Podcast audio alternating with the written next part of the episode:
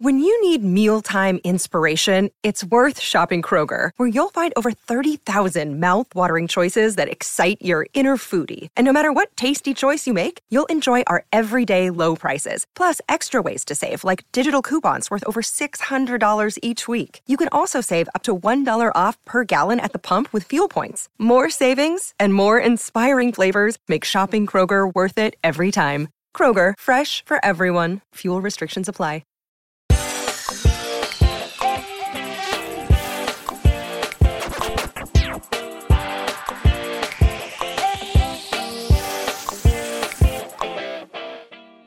Barry Season 3, Episode 2, Limonada, is over. We are just getting started here on Post Show Recaps. Hello, everybody. Mike Bloom here, feeling rather thirsty after this week's episode of Barry. Thirsty for lemonade, thirsty for someone to tell me they love me, perhaps thirsty for roles, but thirsty to be talking about a very fun episode of Season 3 of Barry. Of course, I'm not alone. I'm joined by someone who I would always put an exclamation point at the end of her name when I refer to her, Deidre Lipsicas. Deidre, how are you?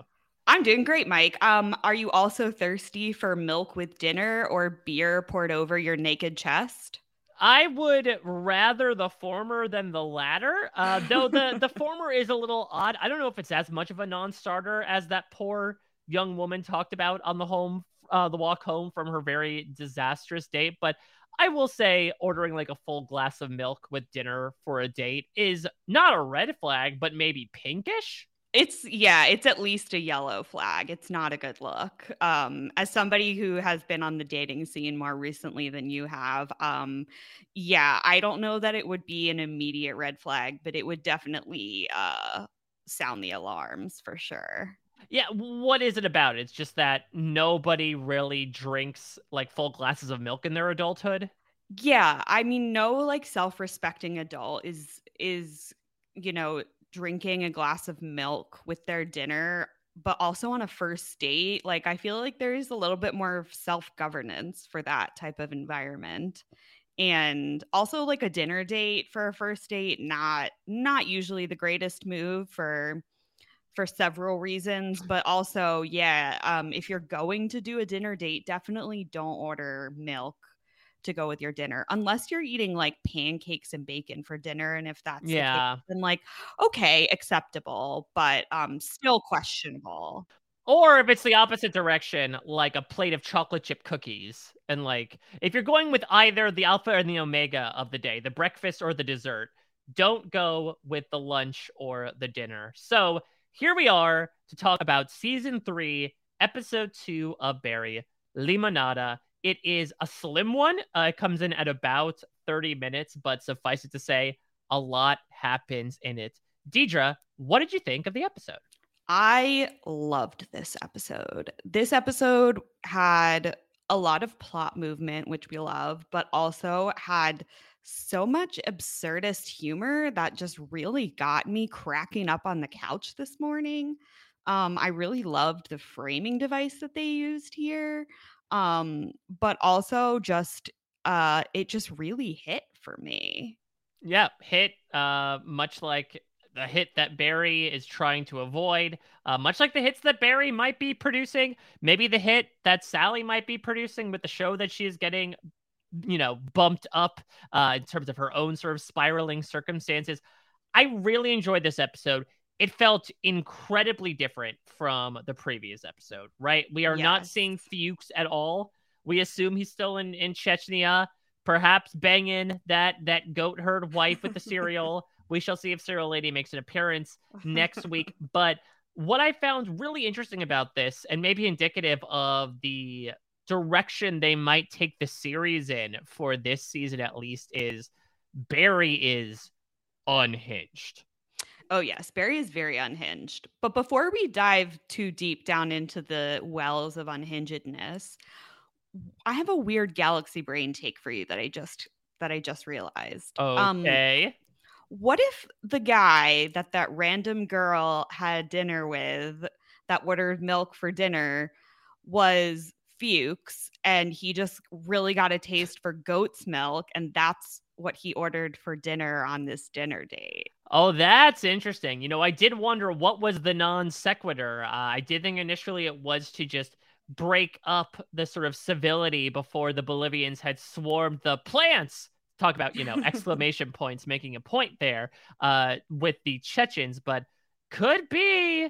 Uh, Gigi, you talk about how they drop things in the writing that they want to follow up on later. Could be an indicator that Fuches is not only back in the LA scene, but possibly back on the dating scene as well. Yeah, and he never just know. can't can't have a meal without his goat milk. Yeah, I mean, maybe he just got a real taste for that fresh from the teat goat milk and just can't do a meal without it now. Yeah, you could probably get that from LA too, right? Like they are very farm to table, locally sourced, go green or go home. And so I could imagine that if there is any place in the world where you could say, give me goat milk freshly squeezed from that udder baby, I think you would be uh utterly out of luck were you not in LA.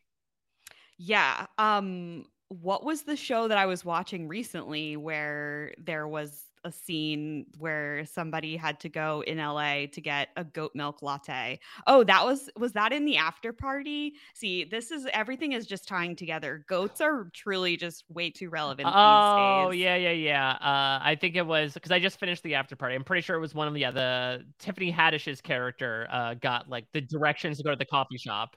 Hmm For Dan from Veep, he gets a goat milk latte. So maybe it really is just a thing that is everywhere in Los Angeles. Goats I don't milk. know, L, uh, uh, you know, Californians, uh, L.A. residents. I don't know exactly what term. it- Los Angeles, uh, Angelinos. Angelinos. Yeah, I think it's Angelinos. Yeah. I was say Angelorinos. Angelinos.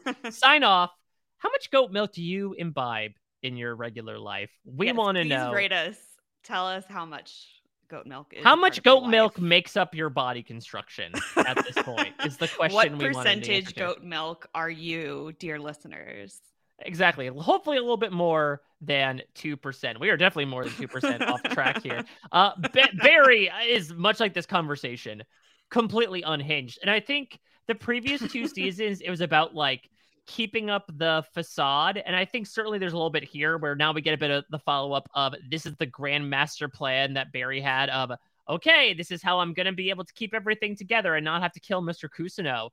But when we see Barry at the end of this episode, it is not the Barry we have ever seen before. Maybe the closest that comes to it is him shooting up the monastery, where he was almost just like seeing red and just like seeing a completely new side of himself. But that was more angry Barry. This was more like cold, malevolent Barry. I mean, specifically that close up, right? Of like the do you love me? Say you love Say me. it.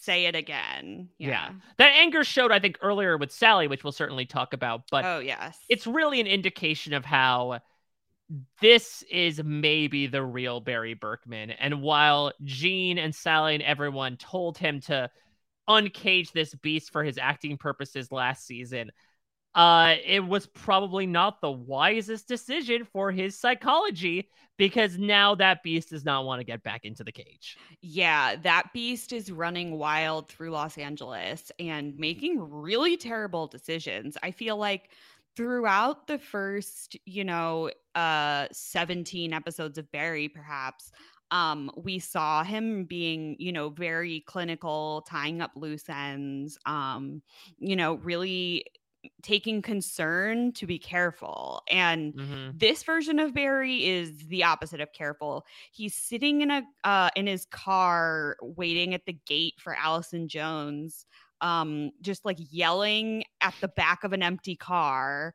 Um, you know, he's in the parking lot of the burger joint, like full on handing burgers to a man in his trunk. Like this is this is the beginning of the end, I think. Like I mean, I, I it's wild to think that we I mean, this is like final season stuff. Like th- I don't know, like it feels like beginning of the end, but like to know that we have almost two full seasons ahead of us at least. It's kind of terrifying. Like where could this go if it seems to be coming to a head for Barry now? Right. Though he would say it's not coming to a head of whatsoever. He'll still say we're at the tail end. Though, to your point, when he was handling things in the past, it was done with much more precision and much more quietly, I would say Yes. overall. Barry was a much more just like demure, understated personality. To your point, he was not the one, you know, maybe when he blew up at Fuches on the golf course in season one, that's the closest thing to him full on yelling at a man that the security guard just doesn't see in the back seat.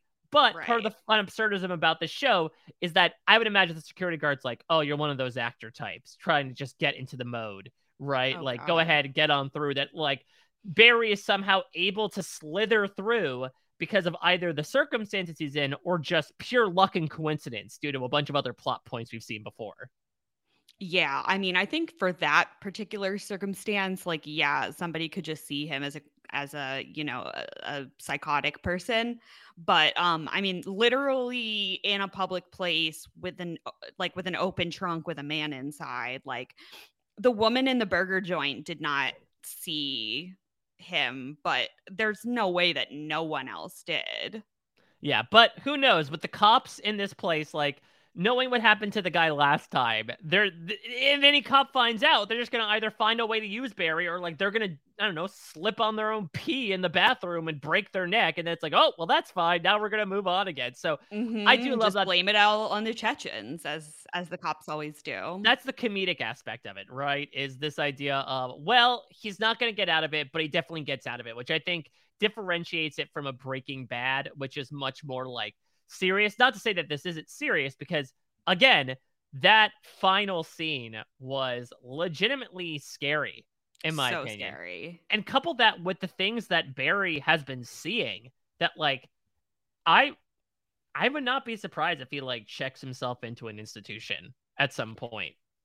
Yeah. Um I mean, for Barry's own well being, I, I hope that for him. But yeah, I mean, this was definitely like a, a I am the one who knocks moment for Barry for sure. I mean, this is like truly terrifying stuff.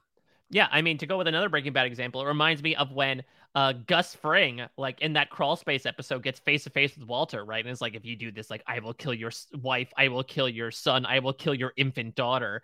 And that's mm-hmm. kind of what Barry is doing, right? He is the one who Literally, yeah. on Gene's door uh, and was mm-hmm. like, let me mm-hmm. sit down and threaten your grandchild while he's sitting right next to you. It is incredibly scary. And we know that he's capable of it. Uh, let's stay focused on Barry right now because we do find out what Barry's big plan was. And his big plan was Mr. Cousineau, you're not going to turn me into the police if I can get a part for you. So just even before we get into just the any part too, yeah, just any part. Yeah. So even before we get into the execution of that, like, what was your thoughts? Certainly something that we didn't expect given our comments on last week, but like, what did you think about this very harebrained plan from Barry? I was expecting a little bit more harebrainedness, I think. I was not expecting him to even remotely think that this would be good enough. Um, I mean, Gene is literally begging for his life, and for him to not kill Gene, he just has to get him any part. Like, for him to think that that's enough for Gene is is unhinged. I mean, like in no way is a bit part like going to be enough. I mean, even if like his plan really is to get him a, a you know a role on Joplin, like there's you know it's it's obviously not part of the main plot for that show, so it would be a bit part anyway, slightly bigger potentially than what he ends up getting, which is an like an extra with no lines. Um I mean, it's just it's it's just unfathomable to think that this makes sense in Barry's brain. Yeah, I think it's that he's approaching things fairly single-minded right now, right? Of okay, Gene is an acting teacher. He wants to act. So if he acts, then he'll be happy and he'll forget about the fact that I killed his girlfriend, which is preposterous to yes. think about. Even just saying it sounds ridiculous, but I think Barry is so focused on, again, maintaining this facade, keeping all the balls in the air that, like, he's going to try to do all these stunts to save the balls that might be falling, even if it, it's at his own personal risk or just like might sound completely ridiculous.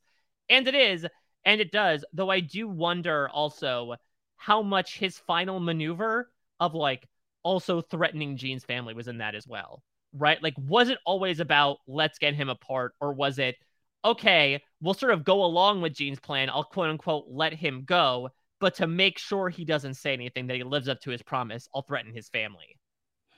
Yeah, I don't really know that that was part of the original plan. I mean, it definitely doesn't seem like it was at least top of mind. I mean, you would think that Barry would have at least mentioned it to Gene potentially before, you know, going through all the rigmarole with going to auditions and taking him out to an oil field to run lines for this audition. Like, I would think that, you know, instead of saying, like, oh, I have a harebrained plan, this just might work, like, if it was part of the original plan that he threatens Gene's family, then that would have been a good time to bring that up. I think this was really just a Barry like kind of last ditch effort to save the situation when Jean makes a break for it. Yeah, he is able to escape. And I will say, again, something that's so great about the show is the the needle it threads with the absurdism. I love the image of Barry getting food for the man who is in his trunk and just the the background image of Barry picking up food and just like very casually opening up the trunk to the fully grown man who he has kidnapped and giving it to him and then shutting the door. It is ridiculous. It's absolutely wild. I could not believe i mean that that was happening and that that was happening like in a blurry background mm-hmm. the fact that they then took that and like wove that kind of thread as a framing device through the whole episode was just so good it reminds me a lot about that one season of um what was that Aziz Ansari show called? Master of None. Master of None, yes. The second season had one episode that kind of like um followed a lot of like random background people that mm-hmm. ended up sort of weaving together in the end and like that it this episode of Barry reminded me a lot of that. Um I just think, you know, Bill Hader is doing really interesting things with the show, but also like it's just the way the the things that he chooses to put in the foreground for this are absolutely hilarious. This burger situation was only the tip of the iceberg. Like yeah. I cannot wait to get into all the all the random shenanigans that are happening in the foreground while all the other random shenanigans are happening in the background. Yeah, not even the Alec Berg or the iceberg. Uh, yes. Well, I want to put the sort of like Barry Sally stuff aside for a second because I think that is an entire scene in and of itself to talk about. And I want to continue on with Barry and Gene here because I love everything going on with the Allison Jones stuff. First off, kudos to Allison Jones, like not an actress, yes. but able to play herself very well, be able, able to play it very demurely. And I LOL'd when she talked about how the whole swim instructors thing, how it went with two short guys. So of course it's not going to be funny. Oh my god, yeah. I mean, she's she's doing very great work as herself. Um I don't know that I've ever seen her act in anything before, but it definitely feels like something that she is comfortable with. Um but yeah, her her scene with Barry um just so funny. I mean, the the poster, the very poorly photoshopped yep. poster, also with Adam Devine and Josh Gad as swim instructors, was just uh emitted a belly, belly big big old belly laugh for that one. Um, as big as the Photoshop belly on Josh Gad. I know, poor um, Josh Gad. I feel like he has unfortunately been he's been a little bit of like a bad luck Chuck, I think, when it comes to Hollywood projects. Uh, Adam Devine less so. I also feel like Adam Devine would have like I don't know, was swim instructor supposed to be about like high school? Because I feel like Adam Devine just has that youthful look about him that I can't not see him as someone in his 20s.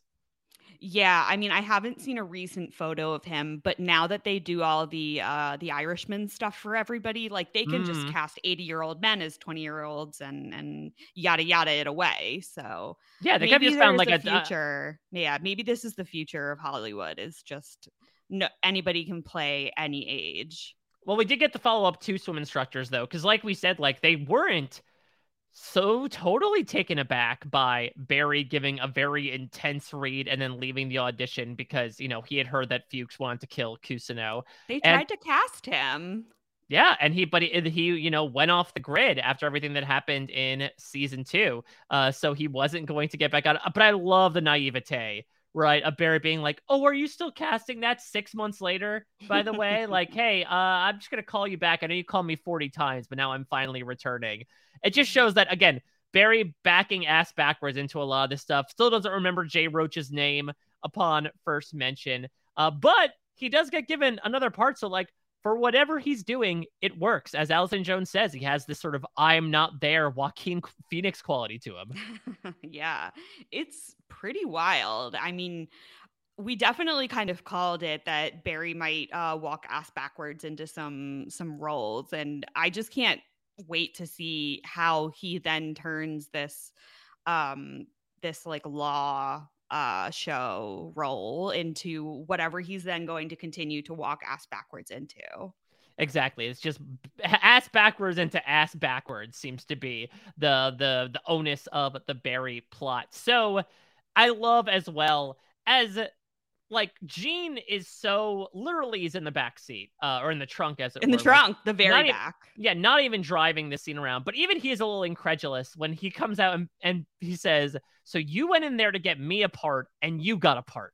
Uh, mm-hmm. Just this idea of mm-hmm. like, wait a minute, and we actually it's a really interesting episode in that we got a glimpse into Gene's sort of reputation around town when we see one of those cold opens in season one when he goes in for an audition as like one of those one line extras. Mm-hmm. But we find out even more. Maybe one of the reasons why he's there in the first place is because like he has sullied his reputation around town for just acting like a complete ass and a nincompoop. Yeah, a total nincompoop. Um, you know, everybody that Barry mentions his name to, you know, says how much of an asshole that Gene is and how nobody ever wants to work with him. But um, I mean, he brought a loaded gun to an audition for Full House. Yeah, what was that situation? I can't remember Danny Tanner ever needing to be packing it. No, and like, was it the Rip Torn gun? Like, I need to know more. But also, when he didn't get cast in Family Ties, he called Allison Jones, quote unquote, a donkey witch. Which is a pretty fun insult. yeah, it's a really good one. I plan on using that in my repertoire nowadays the patrons of Post Show recaps get to experience uh, my writing of a brain steal, and I've had to get to write for characters on the likes of Logan Roy and Jamie Tartt, both of whom have certainly a gift for gab when it comes to insults. And I think Donkey Witch is something in line with them of something that someone would say, in that it's not completely profane, but it's still an odd image. Yeah, it also, while not being at all profane, feels really mean. like now almost feels worse than if uh, he had called Allison Jones a effing witch or an effing, you know, B word. But um, yeah, donkey witch. I don't know. This is just one of my new favorites. The question is, in your opinion, is it a donkey who happens to be a witch or a witch who perhaps due to like a magical malady is now looks like a donkey? Well, that's a great question of um metaphysical uh philosophy of like a donkey witch is it a donkey who is a witch or is it a witch who is a donkey? And is that at all different from each other? Um i don't know that i'm philosophically prepared to answer that question mike. I do feel like it's different though because one is someone who has grown up as a witch and then just happens okay, so to have a witch that turned into a donkey versus a donkey who then gains witchy expertise. Right, who gains the ability to train in the magical dark arts. okay. Um I'm going to the one that I like prefer more the imagery of is a donkey who then learns uh the witchy ways. I um, agree. I love baby donkeys and I love witchy stuff as it pertains to like people like Stevie Nicks and astrology. So I'm going to go with that one. I like that as well because that doesn't imply some sort of like curse. It's just that a donkey worked really hard. Yes, a donkey, donkey, worked really hard. The donkey had a dream, and the donkey's dreams came true. I love it. so Barry goes into audition for this, and it seems like I forget. I didn't t- catch the name of it, uh, but I'm assuming we'll see more of it. It seems to be one of your generic laws like, of humanity. Yeah, I mean, it sounds very badly written, right? The scene that we yes. saw that Barry do, they say like, "We're the law firm that makes the good things happen." Uh, so clearly, this is something that you find at like 10 o'clock on ABC, just like to fill the time slot. Oh, this But- feels like a USA Network type show to me. Very good call. Characters are certainly welcome there, and Barry is a character. Uh, yeah, because he's playing what? He's playing one of these like stuff suits, environmental guys, who's uh sort of the main antagonist of one of these episodes. Sure. Um, it didn't seem like a regular role, but No. knowing Barry, he's going to turn this into something. So Barry ends up going quite literally off script when after the audition, like it goes fine, and he talks about the desperation of his job and throws the Cousineau offer on there. And this was a little cringe for me at first. I was like, uh, Mm, But then Barry starts to launch into a monologue, and at first you think he is speaking from the heart, but no, no, he is essentially copying and pasting what Gene told him to his face while they were rehearsing out there on the oil derrick. Yeah, and um, a piece of feedback. Our our our good friend Nojo Jank wrote in about how Barry seemed potentially a little distracted when um when Gene was, you know, giving this speech in the first place down in the oil fields. Um, because Gene mentions that Barry got out of the army. Barry, as we know, uh, was a Marine. Mm-hmm. So um, potentially Barry looked like he may not have been paying very much attention, but then he, you know, as we learn, was definitely paying attention to this as he repeats this speech verbatim, which is very weird. Um, I don't know about you. I can like barely remember things that I say 15 seconds later, let alone things that other people say to me. Um, I I this is like a very specific level of weirdness about him repeating this speech. I mean, listen, I don't want to like throw words around, but it's borderline sociopathic to be like, Yeah. Gene was at least in the moment. I know it's a little bit of pitching, but like he is generally trying to emotionally appeal to Barry in that moment. to save and- his life. Yeah, and Barry cribs those and turns it into what essentially is a monologue. Like you Mhm. realize that it's all tactical. It might be emotional that he does is desperate to have Gene get this job because it's going to save his life, but I think the Barry that we see with Sally is much more how he feels about the matter than the Barry here. Uh, where the undertone isn't like, I need this for my life. It's more so like, please make this happen. You don't realize the impact he has had on me. It works. Uh, what does Barry say that that uh what he told him? Like it's uh rad and cool. oh Uh, yeah, I have this um written down. That is effing clean and rad and beautiful, bro. Yeah, so I wonder could it be a situation like what happened with the very first episode with Cousineau where they think it's a monologue and they're like, "Oh, that's so great. Great. Come on, bring him in." Or actually this is the opposite. Where before he came clean, he was very honest with Cousineau in that moment and Cousineau thought he was doing a monologue. Here, he's doing a monologue, but Allison Jones people think that he's actually being himself. Yeah, that's a really interesting dynamic. Um, I mean, also to be frank, like this is a no speaking lines featured extra. So maybe they also were just like, okay, fine. Well, Gene is able to make his escape here. And again, I love the acknowledgement of these roles that Gene would play, right? These day player characters in the form of this poor couple who seems to be really going through it in this dog friendly household as Gene is sought upon by 30 dogs as he counts, as he makes his calamitous escape from Barry's trunk. And just when he thinks he's escapes, of course, Barry is able to somehow miraculously find him on the side of the road. Oh yeah, this was fan effing tastic. So right, so Barry, while he's in this audition, leaves Gene in the trunk of his car, right, which is obviously mm-hmm. a great decision. We don't in movies know at all about these quick safety releases about how to get out of trunks. Um, Barry has not been thinking very clearly. Clearly, Mm-hmm. um you know gene gets out um and he's just hopping over fences similar to lily but not uh as gracefully as um our karate kid queen um yeah he just like runs through this yard with so many dogs. I mean this had to just absolutely be the best day on set.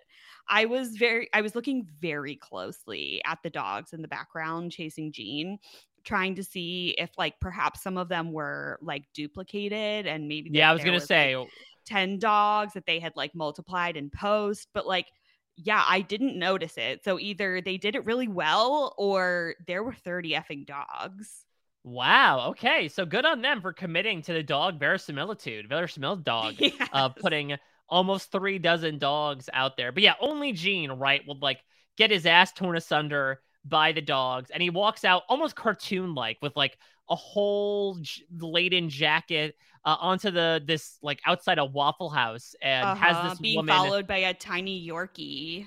Oh, it was so cute. Uh, I had to look down cute. at Lily. But yes. to have this, you know, beg this girl to call him, quote, an internet taxi. yeah. And then Barry is like, he would have escaped, but Barry happens to be driving around the corner and this girl's like, oh, I think that's him. And I I laughed out loud when Gene waves down the car, sees it's Barry, and screams and starts yeah. running away. It was fantastic oh, comedy work from Henry Winkler. It was so good. Yes. And then um Barry gets hit by another car. He gets like um, by another car. Yeah. Um, like hit in a way that was like he, his front driver's side got hit. Like that's not something that you can just walk away from. But Barry does manage to walk away from it. So Gene, um, you know, runs and eventually makes it to his house and he walks in the door and he tells uh, Leo to call the police. Um, but then he walks in and sees that Barry is conveniently sitting on his couch with Leo and Gordon. Yeah, so I, you have to wonder how Barry was able to somehow escape this, right? Like, did he just immediately drive away and flee the scene? It's a good question. I mean, we had everything happen with the Ronny Lily episode that he was pretty much able to easily recover from, despite the fact that he got stabbed in the back. so, like, I there is a little bit of throwing out the rules of reality on this show with like how easily is Barry able to recover. He's gone through several cars at this right at this rate, right? Some have been shot up, some have been blown up. So it's clear that Barry is just able to fly through everything to get what he wants. And what he wants right now is for Mr. Cousineau to tell him that he loves him and mean it. Yeah, I mean, he also wants to tell Mr. Cousineau, hey, I did get you a part. So, like, hey, congrats, you don't have to die. Yeah, which it's again very malicious, right? For for him to be like, but you don't understand. He shouldn't have run away from me because I got you the part. So everything is fine now. And in case it isn't, I'm gonna choke the shit out of your little grandson. Uh, it's just like clearly he is at the end of his rope, but this rope has been like very much unbraided at this. Oh yeah, point. this is a very frayed rope. Um, this might just be like a, a, a pile of spaghetti, similar to the spaghetti that apparently the plain kids meal spaghetti that apparently he eats. Listen, I can't argue much. My favorite food is spaghetti bolognese, but like I'd be fine with plain spaghetti. I would personally ask for some type of protein to go with it. So Barry's a little bit more of a literal meat and potatoes guy than I am. What did you make of that, by the way? Well, we'll get to the Sally stuff next, but Barry's dinner of champions is spaghetti, plain spaghetti, nothing in it, a donut, a donut, and a beer. Yeah, a, a Bud Heavy, in fact. Um, yeah, I was not uh at first I did not clock in that the spaghetti was for Barry.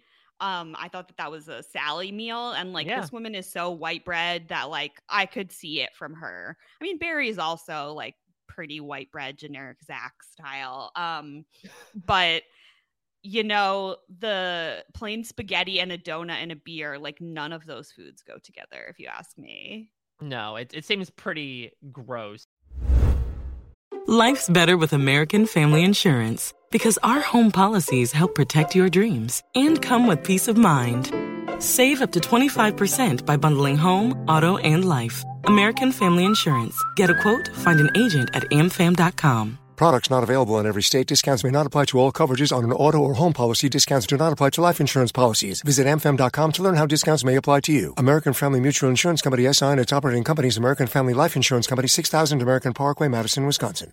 You know how to book flights and hotels. All you're missing is a tool to plan the travel experiences you'll have once you arrive. That's why you need Viator. Book guided tours, excursions, and more in one place. There are over 300,000 travel experiences to choose from, so you can find something for everyone. And Viator offers free cancellation and 24 7 customer support for worry free travel. Download the Viator app now and use code Viator10 for 10% off your first booking in the app. Find travel experiences for you. Do more with Viator. While we're talking about the spaghetti, everyone's palms are sweaty on the set of Joplin for many reasons. So uh, things are closing in for Sally. And what is so interesting about Sally this episode is gives me a completely different perspective on her. And that's the point, I think, both externally and internally. I think we very much thought that the Sally Barry relationship was that she was kind of aloof and self centered and almost maybe using Barry uh, just as sort of like an emotional crutch to complain about things when when you know uh, she's she's not happy with certain ways. But it seems like at least maybe of the past six months, history is repeating itself in mm-hmm. a certain way, and she finds herself falling into patterns that she wished she was not repeating. Yeah, and you know, this is of course, uh, reflected in the plot of whatever episode of Joplin that they're rewriting this week. But um, yeah, um, Sally appears to be stuck in another potentially abusive relationship, and it makes me very uncomfortable. Very much so, and and that's the point, and it, it makes me feel, you know, really terribly sad for the character because of just the hypocrisy of it all, right? Of this is the message you're trying to put forward, but look at your own home, uh, which I think is going to be certainly a lingering thread that would, I would imagine gets woven throughout the Joplin set, especially as the pressure mounts. I mean, let's talk about the the first scene proper, the Barry Sally scene that takes place in the Joplin quote unquote writer's room, though it seems like they just have like one writer and Sally seems to be the writer's room for the show. Yeah, um my uh thinking was that it was just kind of a like Sally grabbed one writer on, you know, in the middle of something else and was just like, "Hey, let's work on this little thing." But I would think that a like network production show would have more than one writer plus a showrunner. Yeah, I'm not sure because we know that again, like they're I guess it's on the schedule, right? It's going to be premiering next week. So like, yeah, you'd think that there'd be more than two people. Maybe Sally just wanted a smaller writer's room. I did love the meta aspect though, the entire breakdown of that's not how people actually talk. They don't speak in well-voiced arguments. Uh cue the writer responding in a very well-voiced, non-reality sounding argument, and then lampshading Barry and I think, you know, uh mm-hmm. Sally's character in particular by being like, okay, just throw some ums in there. And I think people will think it's more realistic yeah i mean as somebody who uh uses a lot of ums in her speech that i'm already trying to work on um that was very funny to me as well. Uh there's there's definitely um a lot going on there. I mean the fact that um katie the the girl that uh elsie fisher is playing uh who then plays chloe on the show is there just sitting there also like watching Sally rewrite this? Um like why why exactly was she there uh, except just to witness it? I i think that's what it is. I think the the what i gleaned from the previous episode is that it's very much this idea of she's young and i think sally would invite the opportunity to be like okay I want to have you underneath my wing, right? I want to inspire the next generation. So, like, yeah, you can follow me around the set. You can sit down in writers' rooms. It seems like she has her own sense of what she wants to write about as well. Oh, yeah. I love that she's writing a show that's a coming of age story in space. I mean, it fits in perfectly with like the 2022 vibe, right? Like, what's mm-hmm. a sci? What are sci-fi shows if not breaking down humanity to its core nowadays? Yes. So that's that's interesting. And i think there's certainly a reason also why they decided to keep her in that room. And in comes barry and oh my god this is just incredibly intense. Like he comes in wide-eyed of okay here's the plan. You're gonna give mr cousineau a part on your show. And sally says yeah I, I did that and i got pushed back from the network. And barry just gets more and more unraveled until he starts slapping his head and grunting at her, if I don't do this, I don't live. And she backs her up into a corner. And you actually see like the writer gets up and runs away. That is how frightening it is and to be in that office. Yeah. Um Katie Harris also like basically kind of turns into a little armadillo, like just really curls into a tiny ball, makes herself small. I mean, this is an incredibly uncomfortable situation to witness as, you know, just a third party viewer of a television show, but let alone to like put yourself in the room. I mean, like, I. I don't know that I personally would be able to like even gather up the courage to like physically run out of the room like this writer did. Yeah. So what's really interesting is uh, I was reading up on like some behind the scenes stuff from this, and Bill Hader and Alec Berg, you know, wrote this, and originally it was a little bit tamer. Uh, like originally, originally there were actually going to be scenes where it's just them talking through text instead of him going to visit her. But even when they confronted her in person, uh, apparently it was met with like uh, laughter from uh from a test screener of like, mm. oh, this is so funny, this is so absurd, and it, you know, Bill Hader realized that maybe it was a bit more absurd and a little bit more comedic uh, than he wanted it to be, and so they touched it up a bit and decided to go a bit more intense, a bit more dark, and a bit angrier, most so.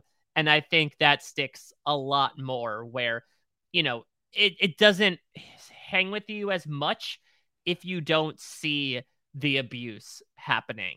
Uh, if you take it more so as just like, oh, Barry's being a goofball, hitting himself, uh, you know, making these ridiculous propositions, then it doesn't hang around with you as much as like he got legitimately scary and like physically not threatened, but at least like, you know, puffed himself up in front of Sally that could have really hinted something gruesome happening next.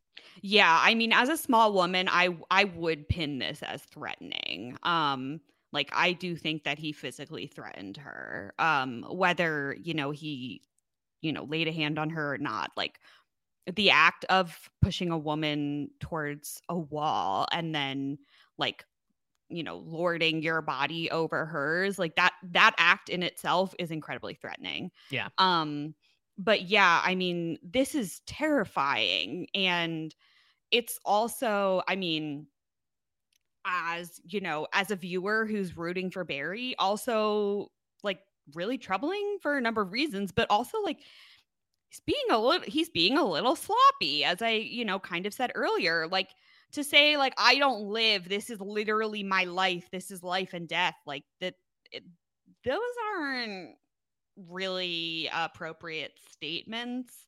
And it makes me think that Katie is going to start potentially untying this spaghetti thread and um you know not just trying to report um you know Barry's threatening behavior but also you know bringing up what he said as being very suspect yeah, because that's the thing. If anybody starts sniffing around them, you could very easily say, oh, yeah, well, he went into the office and like physically threatened her. And that just draws a big red underline under him mm-hmm. as a mm-hmm. possible suspect for anything. I mean, it's an interesting place where we leave things on the Joplin set. So the premiere is getting bumped up because there is a comedic show of the same name, Pam, uh, I like how Damn. that's. I'm assuming that's inspired by, of course, the much bereaved show Rob, which was the Rob Schneider CBS show, which had an exclamation point on it,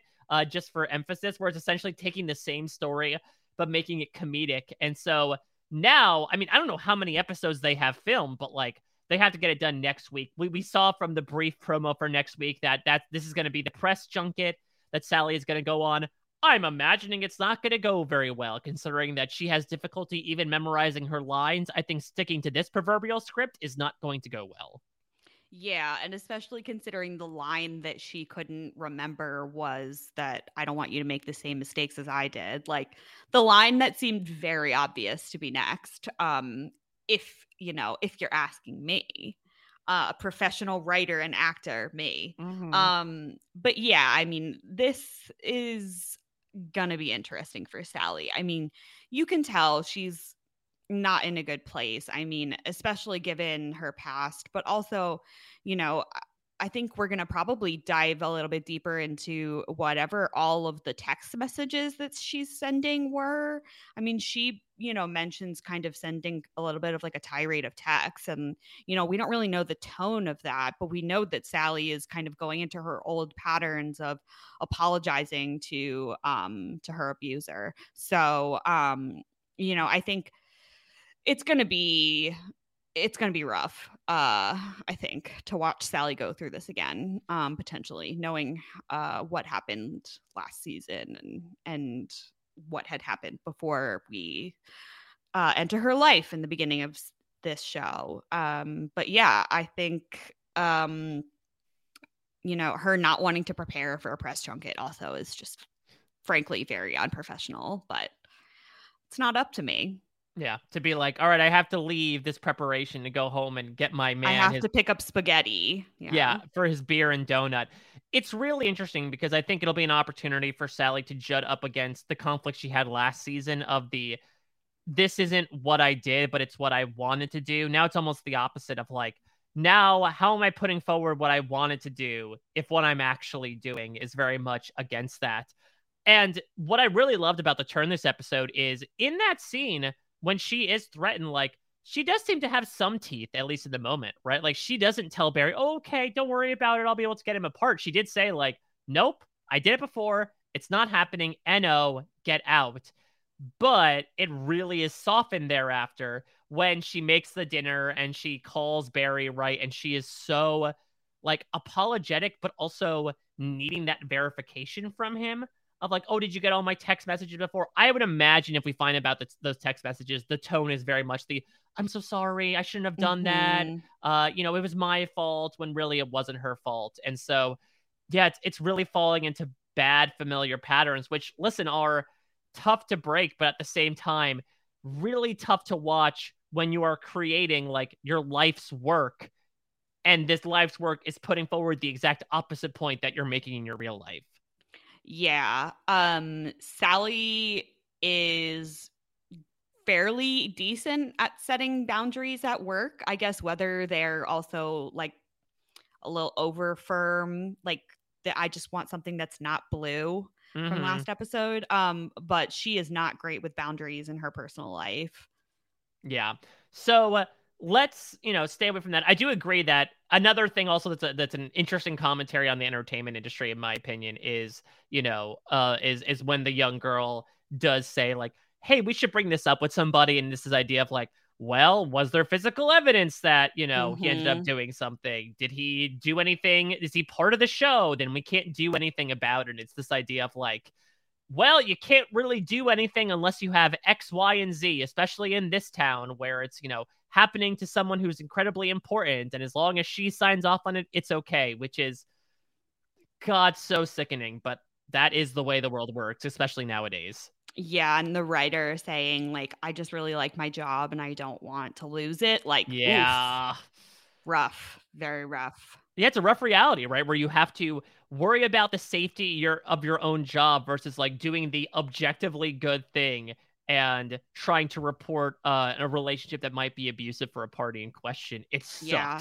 It absolutely sucks. Society is broken, Mike. Well, speaking of broken, let's talk about the fractured love of Hank and Cristobal here as the plot thickens, man. That ship is has sunk right now, at least the way we end things. R.I.P. That was a short-lived romance for the two of them. It was, and I mean, Hank's heart is broken. Cristobal's heart is broken. My heart is broken.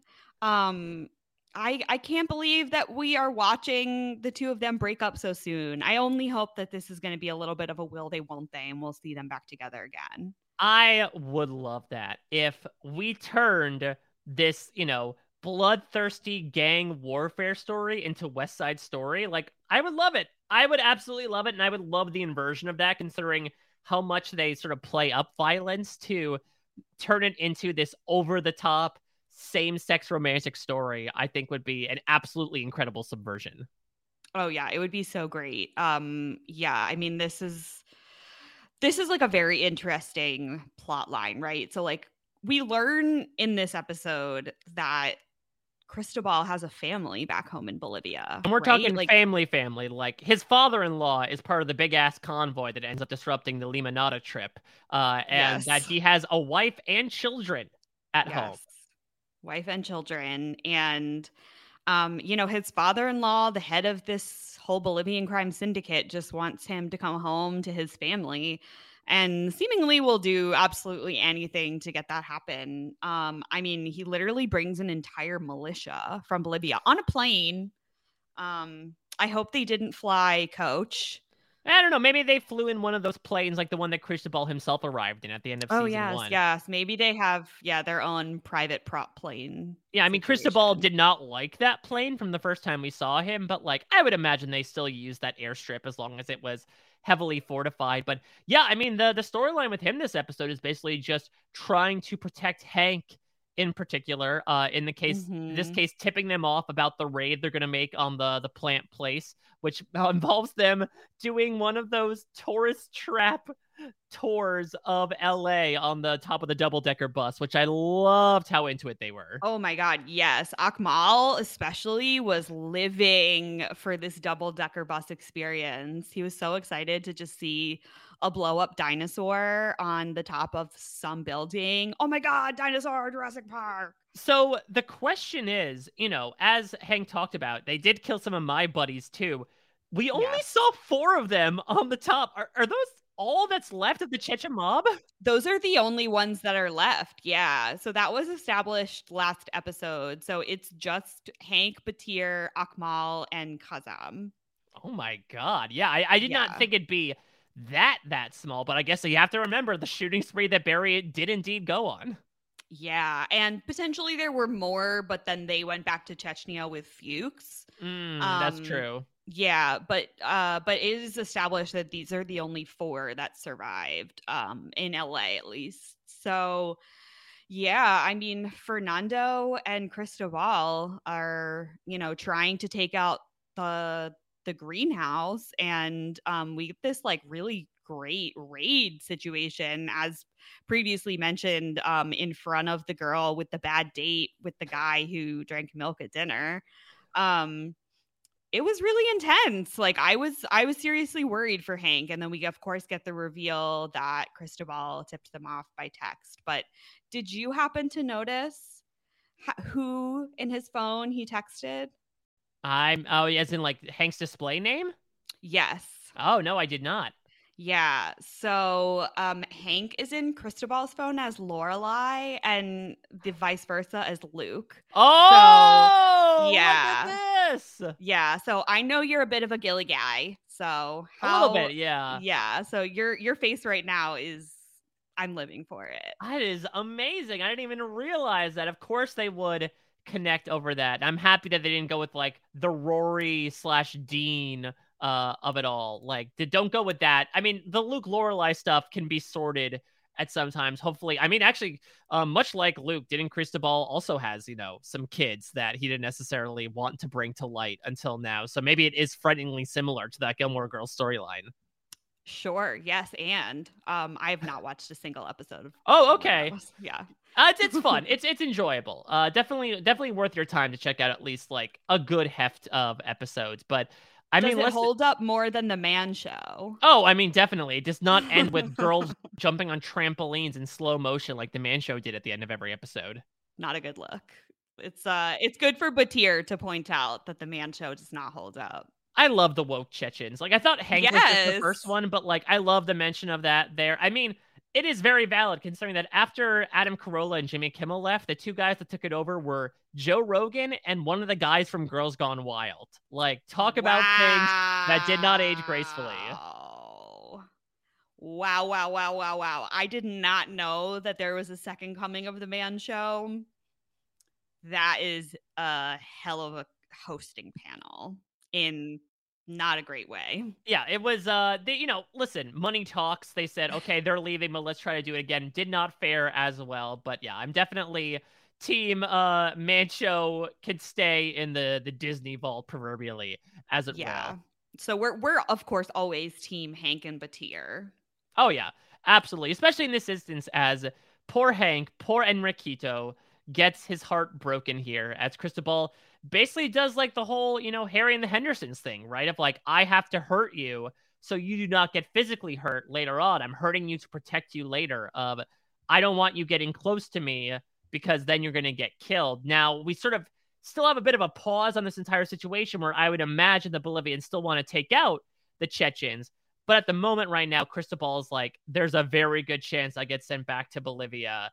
And there's also a very good chance that you get killed. And I want to prevent, you know, at least one disaster from happening here. Yeah, it's really heartbreaking. I mean, to see them, you know, I mean, like knowing that essentially, right, like you said, Fernando is still going to go after the four remaining Chechens, like it doesn't look good. I think, you know, as much as Cristobal is trying to protect Hank, he's also a little bit trying to protect himself. I think if Fernando finds out that Cristobal and Hank were together, I think that's lights out for Cristobal. I don't think that has any, you know, there's no way that if Fernando finds out about that, that Cristobal is leaving Los Angeles alive. Yeah, that's a very good point. That obviously, for many reasons, considering that this is his father in law as yeah. well, that this would be a direct shot across the bow at this man's own daughter and grandchildren. That is a cruising for a bruising, if I ever heard one. So it should be interesting. You know, obviously, this will influence Hank's mood moving forward. We know that he is a guy to wear his heart on his sleeve it seems like nobody else, none of the other Chechen quartet knew this was happening, right? He had given that cover story probably a thousand times about going out to the Redlands to go drop off the heroin plants, just business with with Cristobal. So I would imagine he's going to be a sad sack, and maybe the Chechens won't necessarily put two and two together, but we're going to see a different version of Hank. I would imagine. Yeah. We've only ever seen Chip or Hank, and I I can't imagine NoHo Hank in, in any other way. And I hate that we're gonna have to see it. Now the question is, Barry last episode went to Hank, desperate for work, and Hank said basically like, you know, you have to seek forgiveness out, you have to work for it. Is Hank now saying any port in a storm? Barry, come back into my life, baby. I need your help defending us from these Bolivians. I mean, that would be one way to get Barry and Hank back together. Um, I could also see it in the, you know, Hank is heartbroken and he previously had this little puppy dog crush on on uh, on Barry, also mm. potentially. Um, I I don't know how that would play out. Um, but I would like to see it. Yeah, I, I do think we're going to get the merging of those two in some way. It just seems like right now, Hank is now in the position where that he wants Barry, whereas last time Barry encountered Hank when he was like at his happiest and didn't necessarily need this catalyst. Now he does. He wants to change things up again. So I'm going to imagine as soon as maybe next episode, Barry and Hank are going to come back together and make some mischief. Yeah. Um, I definitely, I mean, I miss Barry and Hank together. So, however, we can get them back together. I mean, I hate that it has to have Hank being heartbroken, but um, if it's required to get them back together, I suppose I'll take it. All right, Deidre, any other sips you want to take of this limonada? Any other stuff you want to mention about this episode before we look ahead to next week? Should we should we mention the uh shirtless uh dance party at the Bolivian Airbnb? Oh yeah, the Bolivians certainly have a way of celebrating uh just generally being there. Like they didn't do anything. They touched down on American soil soil and I guess that means This was wild. Yeah. It was odd. It was a little bit of like a frat bro culture going on in Bolivia, which is maybe why uh, some of like Cristobal's activities might have just been like swept under the rug by you know the Bolivians. It's like, oh, hey, listen, that happens. We all love each other in Bolivia. Yeah, I I think that this you know seemingly very out of context slow motion shirtless homoerotic dancing scene is going to somehow come back and become relevant somehow. Uh, huh. There's I I think that this is not a throwaway. This show does not do throwaways. Um I mean, this episode we got a few where you know like the random lesbian couple breaking up because one of them has too many dogs but like it was plot relevant so i think you know it hasn't come into relevance yet beyond just Cristobal staring at uh, half naked men. I think somehow this is going to become relevant. How? I'm not entirely sure, but okay. All right. Deidre is planting her flag here. Half naked planting Bolivians. my flag on half naked Bolivians. Yes, They are going to appear, and you know, some people might be, uh, you know, uh, putting up certain flags after watching those Bolivian men dance around. But we shall see if that flag comes to fruition later on in the season. Next episode, again, continuing with the lowercase trends. Uh, it's just called Ben Mendelsohn. Yeah, the actor Ben Mendelsohn, who I definitely heard about before today when I Googled his name. He probably he's most well known for uh Bloodline, which was the Netflix show about a family. He won a, at least one Emmy award for that. Uh, he plays Talos, which is uh, one of the Skrulls in the main Skrull, I would say so far in the Marvel Cinematic Universe. So he is certainly one of those guys. I would say probably a bit more of a household name back in like the the late 2010s than maybe now.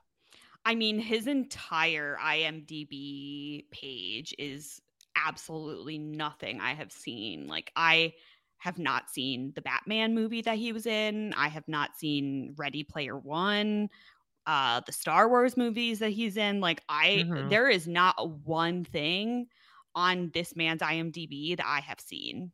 Well, next week we might find out a little bit more about him, though. Who knows? Like, Forgiving Jeff and Limonada both apply to the episode, but I would say in fairly minuscule ways compared to the actual main point of the episode. So this might just be like a throwaway line about needing a Ben Mendelsohn type, and they decided to call it that episode. It's almost like they're using the code names for the episodes, for the actual episode titles. Yeah, I mean, if Ben Mendelsohn is our frozen donkey wheel, um, I'm looking forward to finding out what that means. Exactly. Listen, it's a bloodline. Maybe there's something going on with Leo.